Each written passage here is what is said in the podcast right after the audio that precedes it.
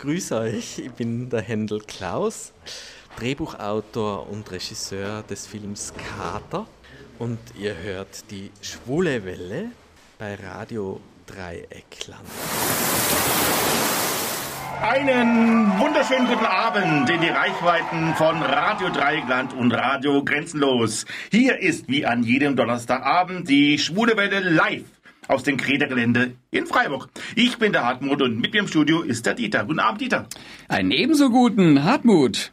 Warum so nervös heute? Ja, wir haben heute ja doch sehr viele Gäste. Ganz am Ende der Sendung kommt ja unser Sebastian ins Studio, der ja unter anderem die Freiburger Drag Queen Betty Barbecue managt. Unter deren Label kam vergangene Woche eine Neufassung des Lila Liedes heraus, welches vor 100 Jahren zum ersten Mal gespielt wurde. Nun, im Jubiläumsjahr, hat sich die Band Hairball Remedy dem Lied angenommen und eine frische, neue Fassung eingespielt. Darüber reden wir später mit Sebastian. Und wir haben eine Kollegin im Studio, die einen Podcast mit dem Titel Queer is Near ins Leben gerufen hat. Sie heißt Martina und auch mit ihr werden wir nachher plaudern. Als erstes aber interessiert uns eine Freiburger, ja, ich würde fast schon sagen, queere Institution. Es ist das sogenannte queere Bücherregal, das in der Buchhandlung Jos Fritz steht. Darüber sprechen wir gleich mit Susanne von der Buchhandlung und versuchen auch ein paar queere Buchtipps von ihr zu erhalten. Dazwischen gibt es auch noch die Nachrichten aus der schwulen Welt und später noch die Veranstaltungshinweise. Und Dieter, was sagen dir eigentlich die Namen Samuel, Omar, Guzman, Ander? Da denke ich an Polo und schlaflose Nächte, weil ich nämlich alle 3 Staffeln der Serie, auf die du jetzt hier gerade hinaus willst, weil ich alle diese Folgen quasi durchgesuchtet habe, gebingt, sagt man jetzt wohl heute dazu. Und ja, da gab's nur wenig Schlaf für mich. Und Polo, das ist der Name eines der Protagonisten, den man nicht vergessen darf aus der Serie Elite. Und diese Serie wollen wir euch später vorstellen und falls ihr sie noch nicht kennt, auch ans Herz legen. Jetzt aber erklärt euch erst einmal der Oliver, wie ihr uns denn während der Sendung erreichen könntet, wenn ihr es denn wolltet. Ihr wollt uns im Studio kontaktieren? Einfach auf unsere Website www.schwulewelle.de gehen, den Chat anklicken, einen Nickname eingeben und schon geht's los. Oder mailt uns unter studio@schwulewelle.de oder aber über Facebook, dort Schwulewelle in 2 Wörtern und schon geht's los. Oder eine Nachricht über unseren Gay Romeo Club, der da heißt Schwule Welle, diesmal in einem Wort geschrieben. Danke, Oliver. Später, ich habe es ja schon gesagt, sprechen wir über eine Neuinterpretation des Lila Liedes und hören die Fassung der Band Herbal Remedy. Damit ihr es schon ein wenig im Ohr habt, wollen wir aber jetzt schon mal eine sehr alte Fassung davon hören, die etwa 100 Jahre bereits schon auf der Welt existiert. Sie stammt von einem der populärsten Salon- und Schallplattenorchester der Weimarer Republik, dem Orchester Mark Weber. Nun also das Lila Lied. So nostalgisch ging es los. Das Lila Lied ist jetzt 100 Jahre alt geworden. Das war eine Fassung aus den Anfangsjahren und nachher hören wir eine sehr aktuelle Fassung mit Herbal Remedy. Jetzt aber zu was ganz anderem. Seit dem 25. April 1975 gibt es ganz in der Nachbarschaft unseres Haussenders eine mittlerweile legendäre Buchhandlung, die in den ehemaligen Räumen der Kohlenhandlung Specht eingerichtet wurde. Es ist die politische Buchhandlung Jos Fritz, die sich als Teil einer Gegenkultur zu den eher bürgerlichen Buchläden verstand und die undogmatische Politszene mit linker Literatur versorgen wollte. Heute nennt sie sich Jos Fritz Buchhandlung und Antiquariat und beinhaltet, und darüber wollen wir heute sprechen, auch ein queeres Bücherregal. Ich freue mich nun, Susanne Schmidt begrüßen zu dürfen, die zum Team der Buchhandlung gehört. Herzlich willkommen bei der Schwulen Welle in Freiburg, Susanne Schmidt. Ja, hallo, vielen Dank für die Anfrage und ich freue mich sehr, dass wir heute ein bisschen über Jos Fritz sprechen werden. Ja, ich freue mich auch, Susanne. Bevor wir über das queere Bücherregal nämlich sprechen wollen, magst du ein paar Worte überhaupt zu eurer Buchhandlung sagen?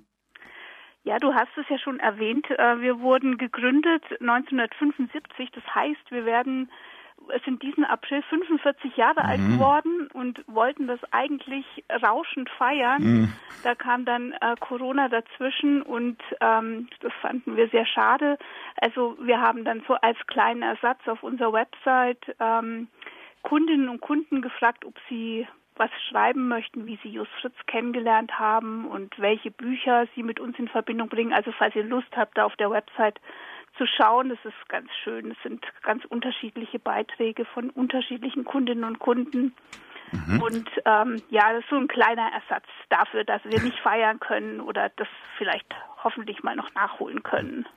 Und wenn du so die Buchhandlung von damals so ein bisschen siehst und heute, hat sich das ja geändert? Ist es oder immer noch dasselbe, praktisch das Grundprinzip eigentlich immer noch sehr ähnlich? Also ich habe auch mir Gedanken drüber gemacht, was so die Kontinuitäten sind und was die Unterschiede. Also es ist immer noch so, dass wir keinen Chef oder keine Chefin haben. Mhm. Das ist so eine Kontinuität. Es geht nicht mehr ganz so anarchisch zu wie damals. Also wir sind irgendwie ein Team, das schon auch arbeitsteiliger arbeitet. Also jede und jeder hat so ihre und seine Bereiche. Mhm. Und wir sind natürlich auch professioneller geworden, weil sonst könnte es als Buchhandlung nicht überleben. Das heißt, wir können jedes lieferbare Buch bestellen über Nacht und wir liefern kostenlos aus mit Fahrradbooten. Mhm. Und unser Sortiment hat sich natürlich auch schon verändert, wobei wir aber nach wie vor ein ausgewähltes Sortiment haben, besonders kleine, unabhängige Verlage auch präsentieren und auch so aktuelle politische Themen, wie zum Beispiel, was weiß ich, was jetzt gerade aktuell ist, Black Lives Matter, Rassismus, Antisemitismus, Klimaschutz, also so politische Debatten auch abbilden in unserem Sortiment. Mhm. Und ihr habt ein queeres Bücherregal, übrigens, soweit ich weiß, das einzige überhaupt in Freiburg, oder? Ja, also ich glaube auch, dass wir die einzige Buchhandlung sind, ja, die lesbische und schwule Literatur extra präsentieren, so dass sie sichtbar und findbar ist. Wie kam es denn zu einem Bücherregal? Gab es die auch schon immer? Also ich meine, so ganz aus den Anfängen, das kann ich gar nicht so richtig sagen, obwohl ich auch schon seit 26 Jahren jetzt im Laden arbeite, was übrigens fast für alle meine Kolleginnen gilt, also alle, die da mal anfangen, bleiben eigentlich auch. Aha. Und also so Mitte der 80er Jahre, als mein Vorgänger Jan Goldberg in der Buchhandlung gearbeitet hat, da wurde so das lesbisch-schwule Sortiment vergrößert. Und das war aber auch eine Zeit, in der vermehrt schwule und lesbische Verlage entstanden sind. Also so Verlage wie Rosa Winkel, Edition Dia, Bruno Gmünder, Männerschwarm jetzt bei den schwulen Verlagen und lesbische Verlage Frauenoffensive, Krug und Schadenberg, Orlanda, Ayatne, also die hatten dann auch eine lesbische Krimi-Reihe. Also das hat dann auch dazu geführt, dass sich das Sortiment auch vergrößert hat und sichtbarer geworden ist. Mhm. Und das war eigentlich auch so immer so ein wichtiger Punkt für uns, dass wir sichtbar machen wollten, dass es große Literatur von lesbischen und schwulen Autoren und Autorinnen gibt. Mhm. Und was für Werke insgesamt kann man bei euch so erwerben? Was ist überhaupt die Brandweite? Du hast schon ein bisschen was angedeutet jetzt so, aber was so die Brandbreite, was kann man alles finden bei euch? Also wir haben eigentlich alles von Kinder-Jugend-Büchern über, also es gibt zum Beispiel jetzt gerade wunderbare neue Bilderbücher. Eins heißt Küssen verboten, da küsst dann Frau Ente oder Herr Schildkröte küsst Herrn Schildkröte. Oder es gibt Jugendbücher, die, also eins ist jetzt gerade ganz neu erschienen, das heißt Queer Heroes. Mhm. Da werden LGBTQ-Personen vorgestellt, Prominente, so von Freddie Mercury über Ellen DeGeneres, aber auch Sappho und so sehr poppig aufgemacht, so ein bisschen Graphic-Novel-mäßig. Dann finden sich aber auch Klassikerinnen so der schwul-lesbischen Literatur, wie James Baldwin zum Beispiel oder Edmund White, Audre Lorde, Leslie Feinberg oder Annemarie Schwarzenbach. Dann haben wir Bücher über Regenbogenfamilien, also ist ja auch ein großes Thema, so seit vielleicht so 5 bis 10 Jahren. Es gibt einen tollen Verlag, Wunderhorn, der hat jetzt ein neues Buch rausgegeben von einer südafrikanischen Lyrikerin, der lesbischen, Koleka Putuma heißt sie. Mhm. Dann ist ein sehr wichtiger Verlag für unser Sortiment oder überhaupt auch für die queere Literatur, ist der Querverlag. Okay. Das ist so der einzige queere oder schwul-lesbische Verlag, den es in Deutschland gibt, und die haben zu vielen Themen Bücher publiziert, also wirklich, ihr müsst mal auf die Website gehen, es ist eine riesige Bandbreite an Themen, also so zuletzt, was ich ganz, ganz spannend fand, ist Lutz van Dyck, ein Autor, der in Südafrika lebt, also kennst du bestimmt. Genau, da kommt auch wahrscheinlich im Herbst zu uns. Hoffentlich, genau, machen wir ja zusammen die Lesung mit ihm, wenn er aus Südafrika raus kann, genau. Und der hat jetzt eben Kampala, Hamburg, die Geschichte einer Flucht von Uganda nach Europa, ein Buch geschrieben. Und ein anderes, was ich auch total spannend finde, ist Johannes Kram, auch im Querverlag erschienen. Ich habe ja nichts gegen Schwule, aber da analysiert er die Homophobie heute, also und zeigt auch auf, dass so sich nicht sehr viel verändert hat, erschreckenderweise in den letzten 20 Jahren. Und ja, aber wir haben auch Graphic Novels, also Ralf König findet ihr. Was ihr nicht mehr findet, ist der Spartakusführer. Also der war früher, als ich angefangen im Laden war der ganz wichtig. Also kam immer die Neuauflage, kamen dann alle und wollten das haben. Und da merkt man halt, dass durchs Internet sich bestimmte Dinge überlebt haben, ne? Also das ist einfach nicht mehr zeitgemäß. Also da sind die Informationen ja auch so schnell, die verändern sich so schnell und das war dann irgendwann nicht mehr, hat sich nicht mehr gelohnt. Ja. Wie wird denn generell das Angebot eigentlich wahrgenommen? Kommt die Szene zu euch und wird es sehr viel genutzt? Also so, es wird schon genutzt, aber es ist weniger geworden. Also als ich so mein Coming-out hatte, da gab es bestimmte Bücher, die mussten alle gelesen haben. Und ich meine, das gibt es schon immer mal noch, so was weiß ich, als Ein wenig Leben von Jana Gihara herauskam. Das ist ein Roman, ich weiß nicht, ob du den kennst. Den haben alle gelesen, so in meinem queeren Umfeld. Oder Caroline Ehmke, Wie wir begehren. Das ist auch so ein Buch, was so Furore gemacht hat in den letzten 2-3 Jahren. Aber es ist nicht mehr so, dass so alle so ein bestimmtes Buch dann so kursiert oder so. Oder vielleicht bekomme ich das nicht mehr mit oder es geschieht auf anderen Kanälen. Also ich glaube, über Instagram oder so, da gibt es viele Debatten und das führt dann aber nicht unbedingt dazu, dass die Leute sich dann die Bücher holen. Wir haben gerade im Chat eine Nachricht reinbekommen und da schreibt jemand, das queere Regal, das Bücherregal war auch der Grund, warum damals diese Person erstmalig in euren Laden gekommen ist und dann wohl später auch zum treuen Kunden wurde. Na, das ist doch schön. Ja, das freut mich sehr. Ja. Nee, wir haben schon auch viele treue Stammkundinnen und Kunden. Das ist auch wirklich toll.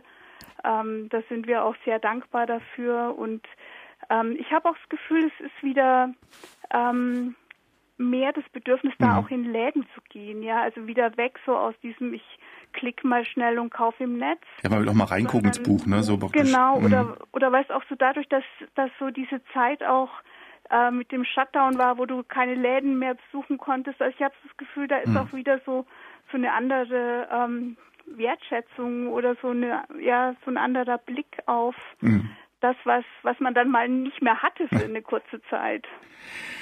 Jetzt haben wir noch 7 Minuten und du hast uns 3 Bücher auch mitgebracht, gedanklich, die uns vorstellen würdest. Jetzt ist ja gerade Corona-Zeit eben, du sagst es ja gerade, man hat vielleicht auch ein bisschen Zeit zum Lesen und Sommerzeit ist auch. Was für Bücher würdest du denn empfehlen aktuell? Also ich habe mir echt total den Kopf zerbrochen und musste mich dann beschränken auf 3. Also das erste, was ich ganz, ganz großartig fand, das ist von Rupert Thompson, Never Anyone But You. Mhm. Das ist in einem kleinen Verlag erschienen.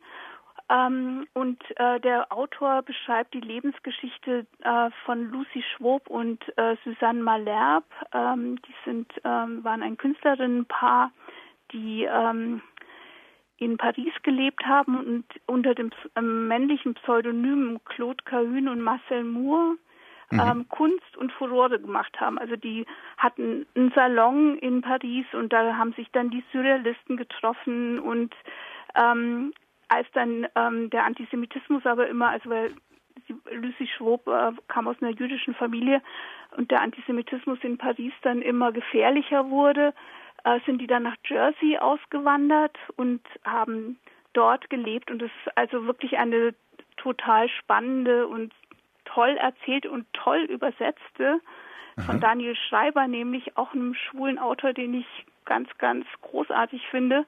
Also das kann ich euch sehr ans Herz legen. Ein tolles Buch. Mhm. Dann mein zweites Lieblingsbuch ist von Rebecca Mackay, eine amerikanische Autorin. Mhm. Das heißt Die Optimisten.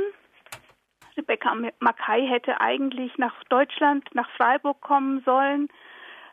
Jetzt vor 4 Wochen, glaube ich. Und das ging leider auch wegen Corona nicht. Mhm. Aber deswegen ist es trotzdem umso toller, dass das Buch zu lesen ist. Es spielt in Chicago und Paris in der Zeit zwischen 1985 und 2015 und beschreibt, wie HIV und AIDS eingebrochen ist in die Schwulenszene in Chicago und beschreibt eben anhand von einem Freundeskreis, wie das Leben verändert hat von allen. Und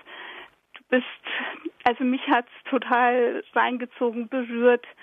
Das ist so ein Buch, da willst du eigentlich nie, dass es aufhört, weil dir die Personen so ans Herz gewachsen sind und ist richtig toll, auch recherchiert und also ganz, ganz tolles Buch, um drin zu versinken.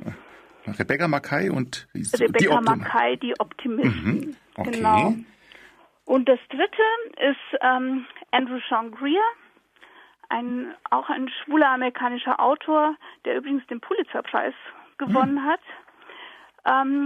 Kurz nachdem er hier in Freiburg war und sein Buch vorgestellt hat. Ah. Und sein Buch heißt Mr. Weniger. Und es geht um einen Schriftsteller, Arthur Weniger, der total am Ende ist, weil seine Langzeitaffäre beschlossen hat, dass er heiraten wird.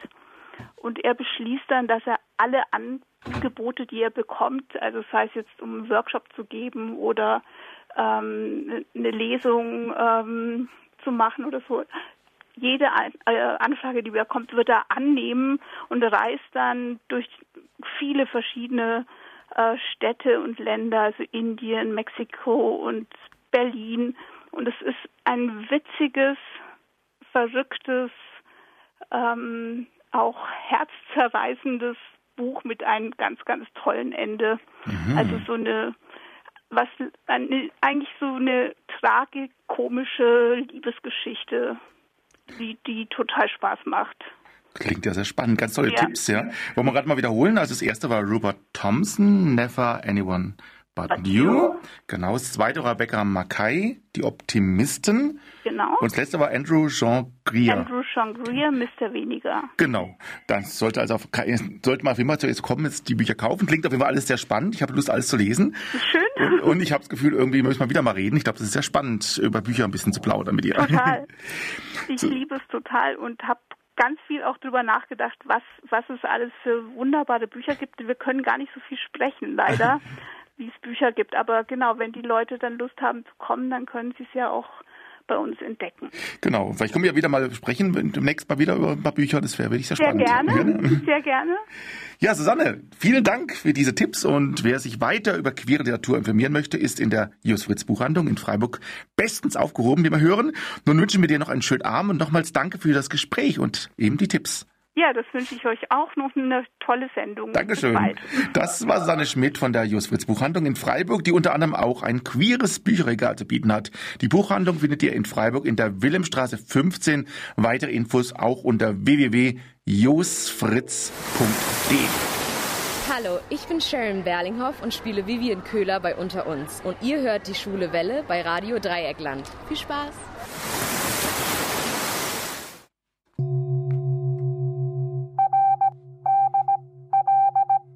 Hier ist das erste deutsche Radio Dreieckland mit den Nachrichten der Schwulen Welle.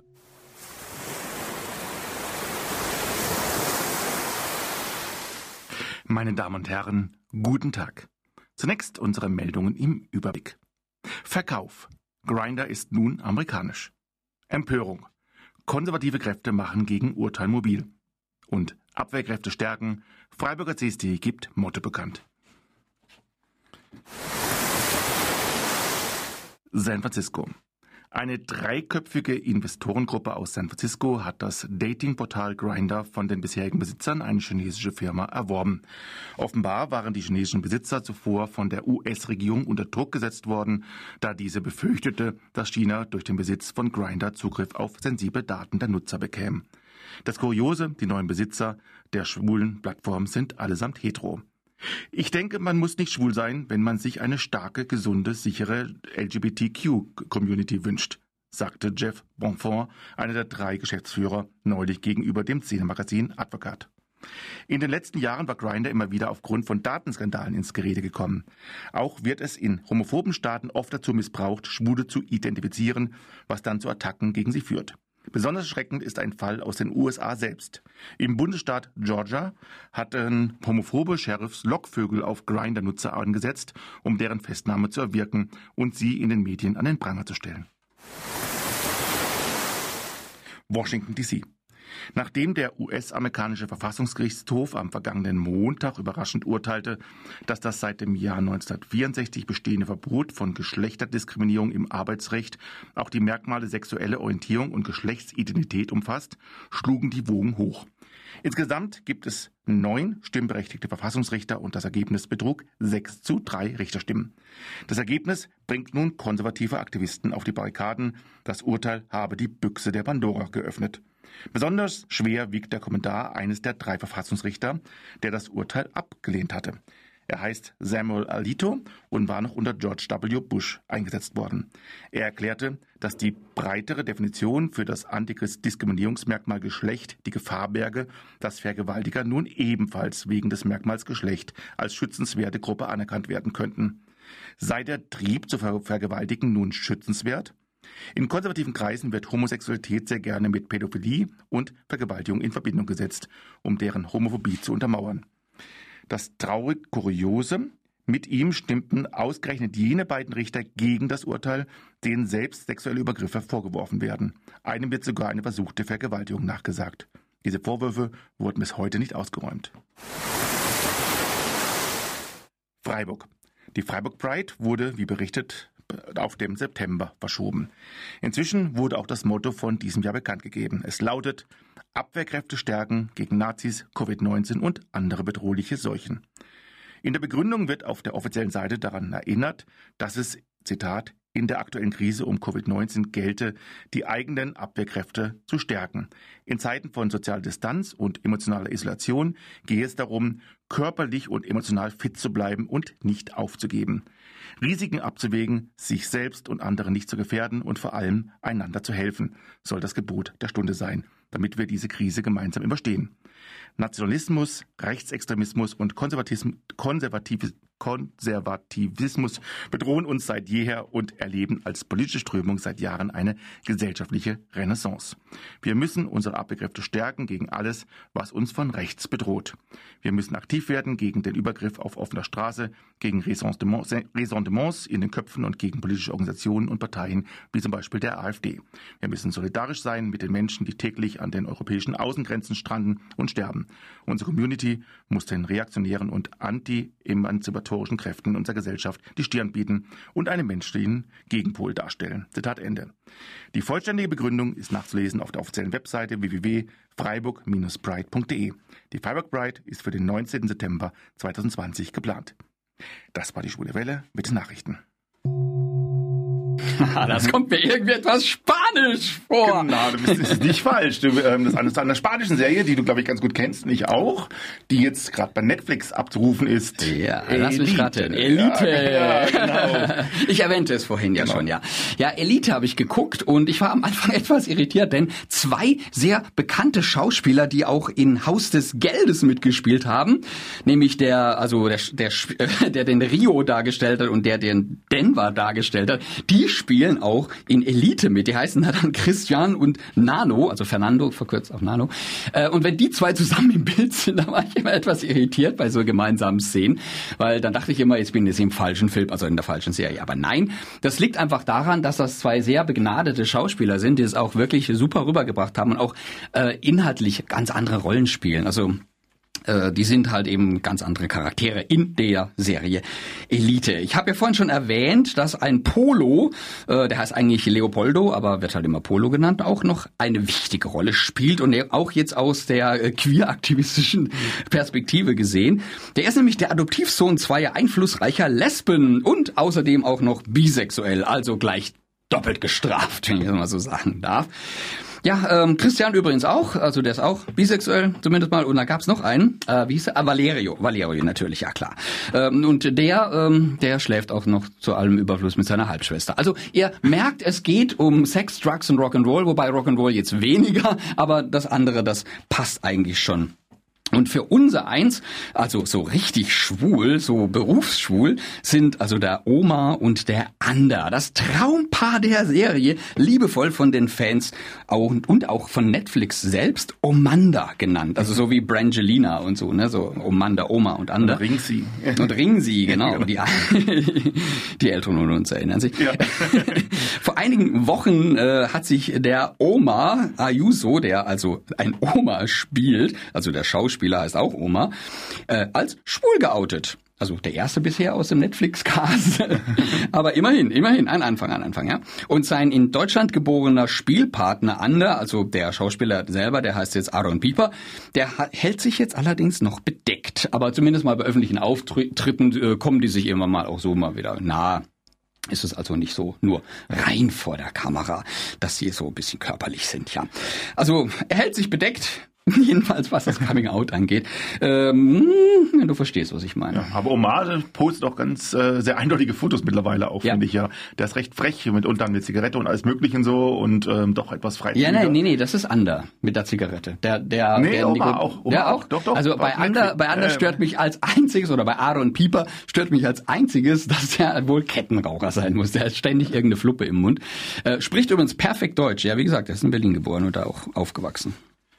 Ja, und man muss eigentlich sagen, natürlich, wenn es das Heteros auch zu hören, man kann die Serie auch als Hetero gucken, es gibt natürlich auch Heteropaare, ja, auch sehr natürlich. Attraktive. Aber die sind nicht so langlebig. Ja, stimmt. Aber es sind eigentlich, ich muss sagen, generell alles sehr attraktiv in der Serie. Oh. Auch. Also es ist ja... Südländer-Bonus quer durch die ganze Besetzung. Ja. Und es ist richtig spannend, es ist ja eigentlich ein Krimi. Also eigentlich muss man sagen, eigentlich ist es ja gar nicht. Jede Staffel hat in sich eine abgeschlossene Geschichte. Genau, ja. Und sehr kunterbunte Geschichten eben mit allen möglichen sexuellen Richtungen auch das Ganze. Und ja, einfach auch toll gemacht, mit toller Musik und und jeder richtiger Cliffhanger, ist eigentlich auch ein bisschen eine Soap, eigentlich im Endeffekt so. Ja, Jede Folge, also wie gesagt, ich habe das quasi durchgeguckt, ja. Also ich habe gewartet, bis ich alle Staffelteile zusammen hatte und dann habe ich gesagt, okay, jetzt habe ich Zeit, jetzt gucke ich mir das an. Und das kam nicht mehr los. Und du hast ja, glaube ich, mal letzte Woche gesagt oder was, das erinnert dich ein bisschen an eine andere Serie, ne? Die aus der USA mit irgendwelchen toten Mädchen. Ne? 30 Reasons Why tote Mädchen nicht lügen. Habe ich auch angefangen mittlerweile übrigens. Ja, auch. Und habe ich dir zu viel versprochen? Ja, es hat Ähnlichkeiten. Ja, es sind beide so Teenie-Serien. Und für uns jung gebliebene Rentner ist es natürlich genau das Richtige. Ja. Mhm. Und die Serie hat mittlerweile 3 Staffeln. Die 4. ist in Produktion, aber wegen Corona gerade noch ein bisschen hat durch Probleme gerade noch ein bisschen an Gang zu kommen. Ja. Und glaube ich 5 sind es geplant, glaube ich insgesamt, wenn ich richtig gehört habe. Aber 4 also auf jeden Fall. Die 4. ist auf jeden Fall wohl schon in der Vorbereitung. Also die Leute werden schon zusammengetrommelt und getestet und so. Mhm. Ob sie dann drehen dürfen, ist noch eine andere Frage. Aber das kommt auf jeden Fall. Das Ding war so ein Erfolg, also einer der größten Erfolge bei Netflix, einer spanischen Serie sowieso, eben Haus des Geldes, und dann kommt gleich Elite. Mhm. Und die Folgen sind ja 8 Folgen pro Staffel. Das Spannende ist aber, dass man eigentlich in der ersten Folge immer schon das Ende eigentlich irgendwie sieht und aber nur nicht weiß, wie geht's dahin. Weiß irgendwie, da passiert was ganz Schlimmes am Ende und weiß ungefähr auch was, so ungefähr, aber warum das passiert. Mit Rückblicken wird man dann so langsam drauf gebracht, ne? Also so mit ein paar kleinen Irrungen und Wirrungen. Mhm. Religion spielt auch eine Rolle mit Omar, ne? Das ist auch ein sehr spannender. Er kommt aus einem muslimischen Haushalt und da wird natürlich Schwulsein nicht so wohl gelitten. Mhm. Dementsprechend verheimlicht er das Ganze. Also das ist auch es ist eigentlich alles mit drin, ne? Also in der Serie ist alles reingepackt. Elite heißt das Ding ja, weil das Ganze hauptsächlich in einer Eliteschule spielt, also so in einem sehr elitären Gebäude, also Schulkomplex. Mhm. Auch, ja. Und drei aus einer anderen Schule dürfen dort auf die Schule, weil ihre eigene alte Schule durch einen Bauunternehmen oder ähnliches? Ja, die ist zusammengestürzt, durch Pfusch am Bau, das kommt auch erst später dann so raus. Ja. Ne? Aber aus so 3 Ärmere, die kriegen ein Stipendium und die dürfen dann halt eben auch auf diese Schule kommen. Und die bringen natürlich diesen ganzen elitären Laden da etwas durcheinander. Mhm. Da zieht die Serie auch ihre Spannung draus. Auch, ja. Und Krankheiten werden auch angesprochen. AIDS kommt drin noch immer vor und etwas stärker sogar noch Krebs am Ende dann in der 3. Staffel. Ja. Warum und weshalb und wie es ausgeht, wollen wir gar nicht verraten. Aber man könnte immerhin sagen, das schwule Paar ist in der 4. Staffel wohl mit dabei. Das kann man schon mal sagen. Das ist das, also was wir jetzt bisher gesehen haben, genau, da spricht nichts dagegen, dass es mit Omanda weitergeht. Ja. Und Netflix hat ja ein bisschen auch Gegenwind erst bekommen, als sie es gezeigt haben, weil es doch sehr mit expliziten Szenen so ein bisschen beworben hat. Netflix hat geworben auf dem Facebook-Profil eben mit einer Liebesszene eben zwischen dem gerade eben schwulen Paar. Und dann kam auch gleich ein Kommentar von einem Netflix-User wohl, der hat geschrieben, verpiss dich von meinem Instagram, pöbelte er. Nicht jeder Mensch auf der Plattform, auf dem Planeten ist schwul, übertreibt es. Das ließ Netflix dem Troll nicht durchgehen. Das Social-Media-Team konterte den Kommentar mit einer Flut von Regenbogen-Emojis. Dazwischen die Worte, sorry, wir konnten deinen Kommentar nicht lesen, wir sind umzingelt von all den schönen Regenbögen. Also Netflix steht wohl auch eindeutig hinter der Serie. Ja, und auch hinter eben diesem schwulen, bisexuellen Handlungsstrang. Ne? Also das ist halt wirklich auch, ohne den würde die Serie nicht funktionieren, muss man auch dazu sagen. Ne? Also deswegen, kann man sich wirklich gut angucken. Genau, also man sieht es bei Netflix, also wenn da hinkommt, ich glaube auf DVD oder so gibt es glaube ich noch nichts. Nein, gibt's nicht. Also man muss Netflix haben, um das sich anzuschauen. Aber wie gesagt, jetzt sind alle 3 Staffeln raus, also jetzt muss man da nicht nochmal ein Jahr warten zwischen den Staffeln. Das wollte ich vermeiden, ich habe gewartet, bis alles beieinander war. Und weißt du auch, wer die Lou ist in der Serie? Wer die Lou ist, die wird nicht gegessen. Nein. Wer die ist, eine Schauspielerin, meinst du? Genau, die ist ja eigentlich auch so ein bisschen so eine, ein bisschen sehr freche, die hat ja auch faustdick in den Ohren. Mhm. Aber die Schauspielerin, die heißt Dana Paola und die ist ja in Spanien so ein richtiger Star mit 5 Jahren. Mit 5 Jahren hat die ihr erstes Album rausgebracht, also sie singt auch noch. Und ihre erste Hauptrolle hatte sie mit 9 Jahren bereits schon. Wow. Und wir haben ja so ein Lied mitgebracht, das sie wohl auch für die Serie produziert hat. Das heißt Final Felix. Und ich würde sagen, da hören wir jetzt mal noch rein. Und ansonsten legen wir noch mal ans Herz die Serie Elite. Hallo, wir sind Michelle und Adrian von der Red Curtain Show. Und man hat uns gesagt, wir sollen hier sagen, ihr hört die Schwule Welle bei Radio Dreieckland. Viel Spaß. Viel Spaß. Nun haben wir eine Kollegin im Studio, die vor kurzem einen Podcast gestartet hat mit dem Titel Queer ist Near. Das hat uns natürlich neugierig gemacht und so haben wir die Macherin des Podcasts einfach mal eingeladen, um nachzufragen. Herzlich willkommen bei der Schwulen Welle in Freiburg, Martina. Hallo, danke schön für die Einladung. Ja, wir freuen uns, dass du da bist und du sagst über dich, du seist eine Katze. Was meinst du damit? Ja, nicht ganz. Nicht ganz Katze, sondern die Katzen, denen wird ja nachgesagt, dass sie ganz schön viele Leben haben und so geht's mir ein bisschen. Also ich bin 39 und habe das Gefühl, ich habe in meiner kurzen Lebenszeit schon so viel erlebt, dass es in viele Leben reinpassen würde. Und du hast nun den Podcast Queer ist Near ins Leben gerufen. Wie kam es dazu? Was war deine Idee und deine Motivation? Genau, also ich hatte vor 4 Jahren ein spätes Coming-out. Das heißt, ich war lange Zeit hetero verheiratet und habe in der Zeit immer mehr festgestellt, dass da in mir eigentlich noch was ganz anderes schlummert. Und in dieser Zeit war ich eigentlich, also ich habe lang gebraucht, mit mir das auszumachen. Und sag ich mal, in diesen 10 Jahren habe ich eigentlich immer nach genau solchen Geschichten gesucht, weil man sich ja doch irgendwie ein bisschen vorkommt, als wäre man so ein bisschen Alien. Irgendwie hat man ein Hetero-Leben und alles läuft glatt und 2 Kinder und auf einmal kommen diese Gefühle und ja, man sucht nach irgendeinem Halt und dann war irgendwann klar, okay, wenn das positiv für mich ausgeht und ich wieder neue Kraft habe, dann will ich der Community was zurückgeben und dann kamst du der Idee. Wie hast denn du Halt gefunden? Hast du da Leute gehabt zum Sprechen oder wie hast du es gemacht dann? Ja, ich hatte zum Glück ganz, ganz tolle Freundinnen, die mich immer wieder aufgefangen haben und die mit mir kleine Schritte hin zum Coming-out gegangen sind und viel gelesen und mich irgendwie, ich meine, wenn man Kinder hat, ist man sowieso eigentlich viel abgelenkt auch. Und deshalb war der Prozess, glaube ich, auch so lang, weil der Mut noch ein bisschen gefehlt hatte. Ja, und jetzt gibt es den Podcast. Wie lange gibt es denn eigentlich schon? Der ging Ende April erst on air. Genau. In der Corona-Krise schon. Ja, genau. Und in den ersten Folgen geht es vor allem um deine Geschichte und deinen Weg bislang. Wie wird es denn mit dem Podcast dann weitergehen? Was hast du vor, wenn deine Geschichte in der Gegenwart angekommen ist? Hast du da Projekte oder kommen dann andere in die Sendung? Oder wie hast du es dann vorzumachen? Genau, also momentan ist es ja alles irgendwie so ehrenamtliches Engagement an meinem eigenen Podcast. Also er nimmt viel Zeit in Kauf und ich hoffe, dass ich das lange durchstehe. Geplant ist jetzt erstmal bis Ende 2020 meine Geschichte zu Ende erzählt zu haben und dann bin ich aber schon jetzt ein bisschen am Suchen nach Themen und freue mich über Zuschriften von Hörerinnen oder Hörern, die ihre eigene Geschichte erzählen wollen.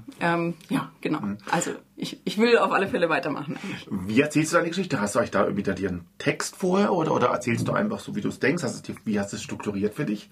Also ich habe mir lustigerweise in meinen Flitterwochen mit meiner Frau, die war nicht so begeistert, hatte ich ein Podcastbuch dabei, um mich so einzulesen. Und dann habe ich mir einfach ein Raster gemacht, wie ich entlang hangeln möchte, wie ich mich durch die Themen arbeiten möchte.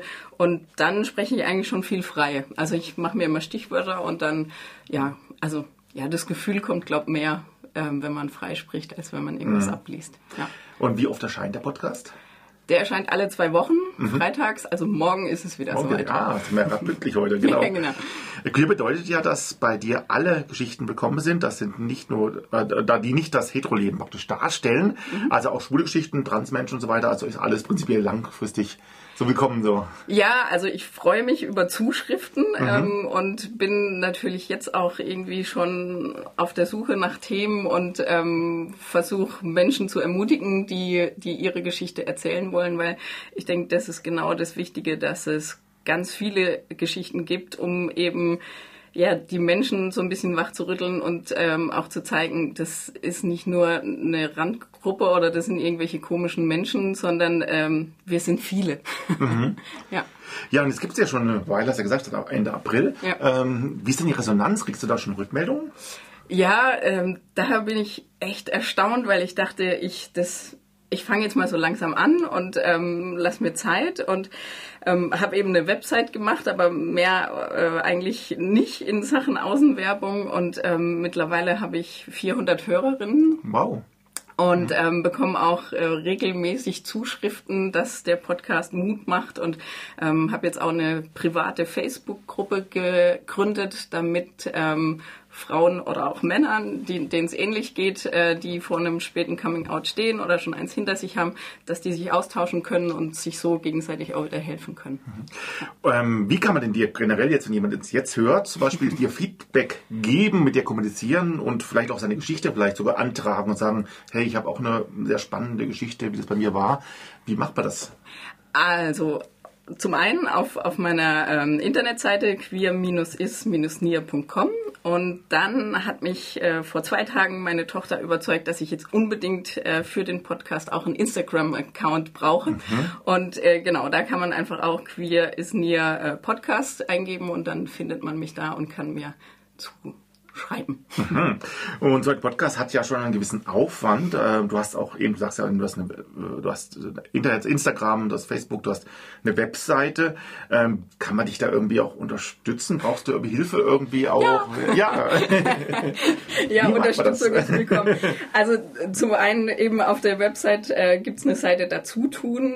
Da habe ich mir einfach was Kleines überlegt, dass Menschen, die den Podcast quasi mit am Leben halten möchten, dass sie da eine kleine Spende oder so einen Dauerauftrag einrichten können. Aber eigentlich lebt er ja auch einfach von den Geschichten. Also eigentlich will ich, dass man mir schreibt und dann sieht man einfach, wie die Unterstützung läuft. Aber ja, genau. Aber momentan machst du es eigentlich alleine oder hast du schon ein kleines Team, was hinten dran hilft? Oder? Nee, doch ganz alleine. Ich mache alles ganz alleine, ja. So, dann haben wir jetzt mal schon fast am Ende unseres Gespräches, aber jetzt die wichtigste Frage, wie kommt man an deine Podcasts? Wie findet man sie? Mach mal die ganze Werbung nochmal, dass man dich jetzt auch findet. Ja, genau. Also am besten auf www.queer-is-near.com. Dort auf meiner Website gibt es dann auch alle Buttons, um seinen eigenen Podcast-Anbieter irgendwie zu finden. Genau, das ist so, also er ist bei Apple Podcast und bei Spotify und bei Deezer und ja, da findet man mich. Ja, schön. Mensch, da wünscht man dir auf jeden Fall erstmal viel Erfolg. Dann sind wir mal gespannt, wie es bei dir weitergeht mit deinem Podcast. Aber es ist ja toll, dass du schon noch wahnsinnig viele Hörer und Hörerinnen. Hoffen wir, ich wünsche dir viel Glück, dass es weiterläuft und wir können es ja weiter beobachten. Vielleicht können wir wieder mal irgendwas zusammen hier besprechen. Und, sehr, sehr gern. Und, und jetzt erstmal wünsche ich dir einen schönen Abend. Vielen Dank für dein Studiokommen. Dankeschön. Und dann morgen eine gute Sendung, oder? Dankeschön. Das war Martina, die den Podcast Queer ist Near ins Leben gerufen hat. Ihr findet ihn unter www.queer-is-near.com. Und nun hören wir noch etwas Musik. Danach kommt dann Sebastian zu uns und wir sprechen über das Liederlied, das gerade in einer Neuinterpretation herausgekommen ist. Schwule Welle. Immer donnerstags ab 19.30 Uhr bei Radio Dreieckland.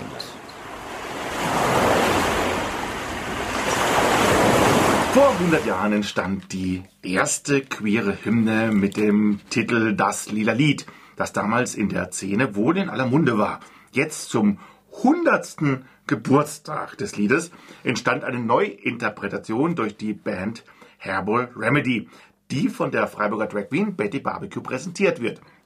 Darüber möchte ich sprechen mit dem Manager von Betty Barbecue, der ja gleichzeitig ein langjähriger Moderator und Redakteur hier auch bei der Schwulen Welle ist. Und so freue ich mich, Sebastian mal wieder in unseren heiligen Hallen begrüßen zu dürfen. Guten Abend, Sebastian. Ja, guten Abend, Hartmut. Herzlich willkommen. Ja. Bei mir. Bei dir, genau. Ja, genau, weil du bist ja momentan auch eigentlich anderweitig noch ein Kollege. Ich habe was gehört von Schwarzwald Palaver. Was ist das denn, was du gerade machst? Genau, Schwarzwald Palaver ist eigentlich so ein kleines Talk-Projekt. Deswegen will ich das gleich dazu sagen. Es ist ein Talk-Projekt, das besteht aus einem Instagram-Live-Talk, den es jeden Freitag gibt. Es besteht aus dann bald auch noch einer Podcast-Reihe. Mhm. Ja, das kommt dann zusätzlich noch dazu, die es dann auch immer als Video und auch nochmal auf YouTube geben wird. Und das mache ich zusammen mit meinem guten Freund, dem Jens. Wir beide sind Schwarzwälder Gewächse. Ich aus dem Nordschwarzwald und der Jens hier eher aus dem Südschwarzwald, leben jetzt beide hier in Freiburg. Und wir haben bemerkt, dass wir einfach wahnsinnig viel zu erzählen haben, wenn wir zusammen sind. Darunter leiden manchmal auch Freunde und Bekannte, weil das dann so eine eigene Show ist, wenn wir aufeinandertreffen. Da dachten wir, Mensch, ich glaube, das ist eher etwas für das breitere Publikum, weil unser Publikum kennt das ja schon alles. Mhm. Unsere Freunde, und so machen wir das dann jetzt seit kurzer Zeit immer Freitagnachmittags. Es geht dabei eigentlich nur um Zerstreuung. Es geht darum, wir starten mit unseren Zuhörern, mit unseren Gästen in das Wochenende und bereiten sie ein bisschen darauf vor. Wir haben immer interessante Gäste dabei, vor allem in unserem Instagram-Talk. Da stellen wir dann verschiedene Gäste aus dem Schwarzwald oder Umgebung vor, die interessante Dinge machen. Und was wir eigentlich mit diesem Talk zeigen wollen, ist, dass der Schwarzwald sehr bunt ist, aber auch sehr innovativ, sehr kreativ. Und weswegen reden wir in der Schwulen Welle darüber? Der Jens und ich sind beide bekennende Homosexuelle. Was? Man kann es kaum verheimlichen. Ah. Und zumindest ist die Art und Weise, wie wir die Gespräche führen, sicher auch für unsersgleichen sehr interessant und hier und da mit einem Schmunzeln verbunden. Wir haben immer sehr viel Spaß. Unsere Gäste wissen nicht immer, auf was sie sich einlassen. Ja, wir haben ja vor kurzem auch festgestellt, dass der Jens sogar bei uns schon mal in der Sendung war. Vor Jahren hat man ein Interview gemacht, hat er irgend so ein Gewichtsprojekt gemacht, genau. Das er abgenommen hat. Das wussten wir gar nicht mehr so irgendwie und haben dann Jahre später wieder kennengelernt. Also ich jedenfalls. Und ich merke, ich habe ja schon ein Interview mit dem geführt. Das wusste ich gar nicht so genau. Jens 2.0. Er hat sich begleiten lassen beim Abnehmen. Ja, genau, das stimmt, das war es damals. Kann man vielleicht als Podcast noch anhören, irgendwo in den Archiven von der Schwulen Welle. Sag nochmal genau, also wann seid ihr live und wo genau kann man euch nochmal sehen? Sagst du nochmal zusammenfassend? Also Schwarzwald Palaver heißt es. Jeden Freitagabend auf Instagram sind wir eine Stunde live von 19 bis 20 Uhr. Immer mit interessanten Gästen, mit witzigen Themen, starten zusammen mit unseren Zuschauern ins Wochenende. Und in baldiger Sicht wird es dann auch einen Podcast geben, den man dann auf den gängigen Portalen anhören kann. Wahrscheinlich so 2-mal im Monat, also ähnlich wie meine Kollegin, die gerade davor gesprochen hat. Und dann eben auch mit einem Video auf YouTube. Das Schöne ist ja, man kann sich auch beteiligen, man kann ja euch schreiben während der Live-Sendung. Man kann kommentieren, man kann beteiligen und theoretisch, wenn sich das redaktionell einrichten lässt, kann man auch teilnehmen, also sich reinschalten lassen. Man muss sich aber auf einiges gefasst machen. Das glaube ich auch, ja. Nun aber zum Lila Lied. Magst du unseren Hörerinnen und Hörern vielleicht ein paar Worte dazu sagen? Was genau ist denn das Lila Lied überhaupt? Das Lila Lied ist die weltweit erste Hymne der Homosexuellen. Du hast es vorhin schon angeteasert, aus dem Jahre 1920. Das heißt, wir feiern dieses Jahr 100 Jahre das Lila Lied. Damals war es in der Zeit der Weimarer Republik, nach dem Kaiserreich, vor dem Nazireich, also zwischen Erster und Zweiter Weltkrieg. Und das war gerade so in Berlin und anderen Großstädten eine sehr aufstrebende Zeit, in der vieles möglich war. Man war euphorisch. Gerade auch es wurde sehr viel liberalisiert, auch im gesellschaftlichen Zusammenleben. Es war auf einmal möglich, über gar eine Entkriminalisierung von Homosexualität zu reden. Das ist ja undenkbar eigentlich, wenn man sich überlegt, dass das vor 100 Jahren war.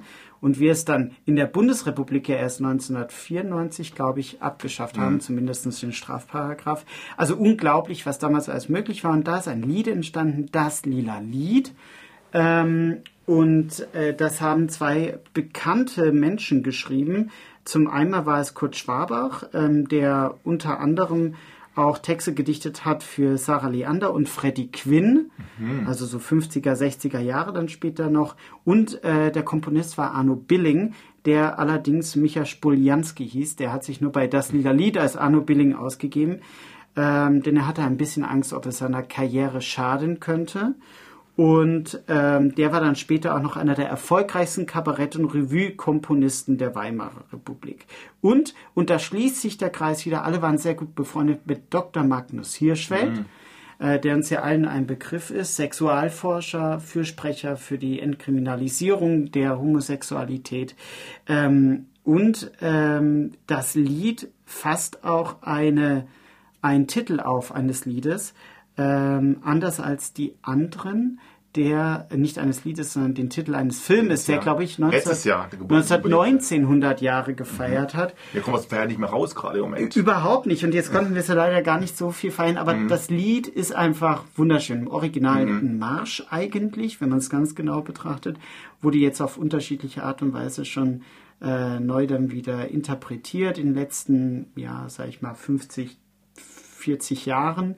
Und jetzt ist es 100 Jahre alt und niemand kümmert sich darum, obwohl es so einen tollen Text hat, der auch wirklich erstaunlich ist, wenn man ihn liest, zuhört und das immer mit der Lupe darauf, dass es vor 100 Jahren war. Mhm. Ja, wir haben vorhin ja schon ein bisschen reingehört in die ganz alte Fassung und es ist ja wirklich auch ein Ohrwurm, wirklich. Wir haben es auch schon ein paar Mal bei der Welle gespielt, in verschiedenen Fassungen und es ist wirklich toll. Und jetzt gibt es eine neue Interpretation von dem Gesangstrio oder der Band Herbal Remedy, die wir auch schon hier in der Sendung hatten. Sag mal erstmal, warum zu der Band? Was ist das für eine Band? Herbal Remedy ist ein Trio, die bestehen aus Laura an der Geige, aus Jana am Kontrabass und Johannes an der Gitarre. Mhm. Die machen sehr oder ihre Musikauswahl ist teilweise sehr unkonventionell, weil man kann sie nicht in eine Schublade packen. Ja. Sie machen schon eher Lieder, die älter sind, also vielleicht auch schon so ihre 60, 70 Jahre oder teilweise auch älter. Sie haben auch ein altes jiddisches Lied, Bei mir bist du schön, ist ja auch ganz bekannt, aber schreiben auch eigene Lieder. Der Johannes, der Gitarrist, ist wahnsinnig kreativ, was das angeht. Richtig süße Lieder. Das ist so eine ruhigere Band, die aber irgendwie immer auch irgendeine Botschaft, und wenn der Text auch so lieblich ist, trotzdem dabei hat. Und das ist eigentlich recht schön. Sind sehr innovativ und haben mit Betty Barbecue schon hier und da zusammengearbeitet, zusammen verschiedene Videos gedreht etc. Ja.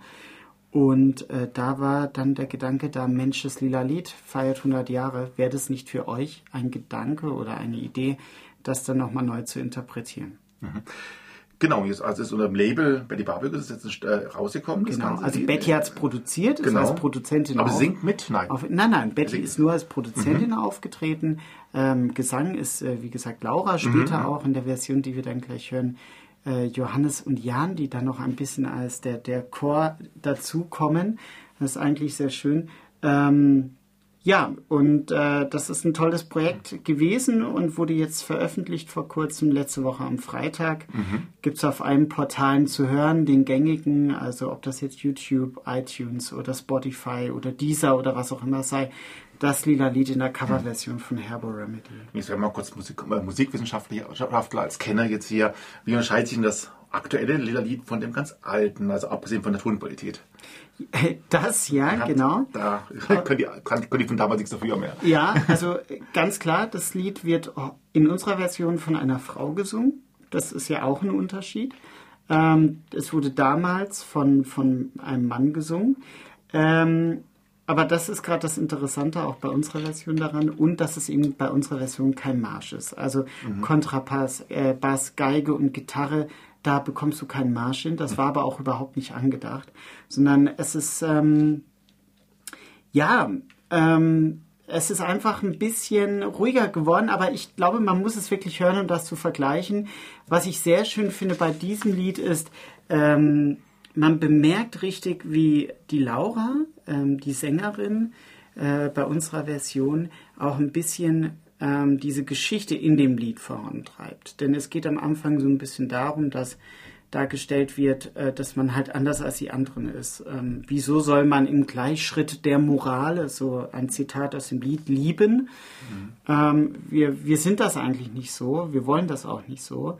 Auf der anderen Seite werden wir aber verfolgt, ja, also wir müssen uns eigentlich dem System beugen. Und es wird dann immer zwar ein bisschen kämpferischer, je weiter das Lied voranschreitet. Und das hat Laura sehr, sehr gut auch gesanglich rübergebracht. Das fand ich ganz schön. Ansonsten ist es natürlich ein Cover, aber ein sehr besonderes Cover, weil es eben in dieser Instrumentenkonstellation neu aufgenommen wurde. Und ich glaube, das Allerinteressanteste an dem lila Lied ist, dass dieser Text heute funktioniert wie damals. Also in dem Lied ist damals im Originaltext ist gibt es eine Szene, die handelt auch vom Galgen und will man uns auch hängen und so weiter und so fort. Natürlich gibt es das heute nicht mehr in Deutschland, aber es gibt es in anderen Ländern auf der Welt, dass Homosexuelle auch wirklich noch körperlich verfolgt werden. Und in Deutschland kann das dir auf eine andere Art und Weise natürlich auch passieren. Gesellschaftliche Ächtung, du bist ausgeschlossen, je nachdem, in welchem Kreis du dich auch befindest. Dieses Lied beschreibt einen Kampf und trotzdem, obwohl man verfolgt wird, stolz zu sein, wie man ist und sich nicht unterkriegen zu lassen. Und das ist die tolle Botschaft an diesem Lila-Lied. Wir hören es jetzt auch gleich noch an, aber wir haben noch ein paar Minuten Zeit. Natürlich möchte ich auch noch ein anderes Thema noch ansprechen. Sebastian, du hast ja jetzt viel mit Künstlerinnen und Künstlern zu tun. Du bist ja eben auch Manager bei Betty Barbecue. Wie ist denn gerade die aktuelle Lage in der Corona-Krise generell und speziell auch bei Herbal Remedy wie auch bei Betty Barbecue? Ja, also gerade für Bereiche, die künstlerisch sind und künstlerisch tätig sind, ist es eigentlich schon eine Katastrophe. Also das darf man nicht kleinreden. Es gab einfach ein Tätigkeitsverbot in den letzten 3 Monaten. Nicht jeder Künstler konnte da auf andere Arten und Weise seine Kunst oder auch teilweise Dienstleistungen, wenn er denn davon auch leben will, darbieten. Also es war jetzt schon relativ schwer. Es hat uns sicher um ein halbes Jahr zurückgeworfen, egal bei welchem Künstler das ist.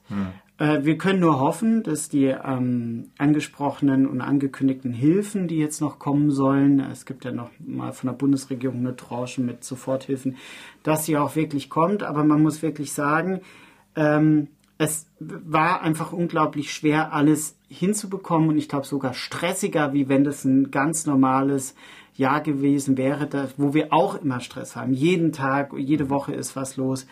Aber ja, es war jetzt einfach nicht so schön. Auf der anderen Art und Weise, wir hatten Zeit und die Möglichkeit, auch andere Projekte auszuprobieren, uns vielleicht auch hier und da ein bisschen neu zu orientieren. Aber das muss man auch sagen, ich glaube, mir wäre es lieber gewesen, wenn diese Krise nicht gekommen wäre. Doch trotz allem, ich freue mich, dass es jetzt wieder losgeht. Man sieht ja Licht am Ende des Tunnels. Betty hat bald zum Beispiel auch einen Dreh mit Sat1. Und es werden noch viele andere Projekte kommen, die ganz toll werden. Und bei Herbal Remedy hoffe ich, dass es auch wieder losgeht. Wobei man eines dann noch erwähnen muss, die hatten eine super süße Idee und haben das durchgezogen. Sie haben umsonst kostenlos vor Altenheimen gespielt. Also entweder im Innenbereich der Höfe oder dann eben davor, um den alten Menschen eine Freude zu machen, die dann wirklich am Fenster standen, auf den Balkonen. Man musste ja Abstand halten, das war ja höchste Vorsicht geboten. Und da, glaube ich, so viel Freude in die ganzen Altenheime gebracht haben, das war gigantisch und ich glaube, das hätte auch nicht jeder gemacht.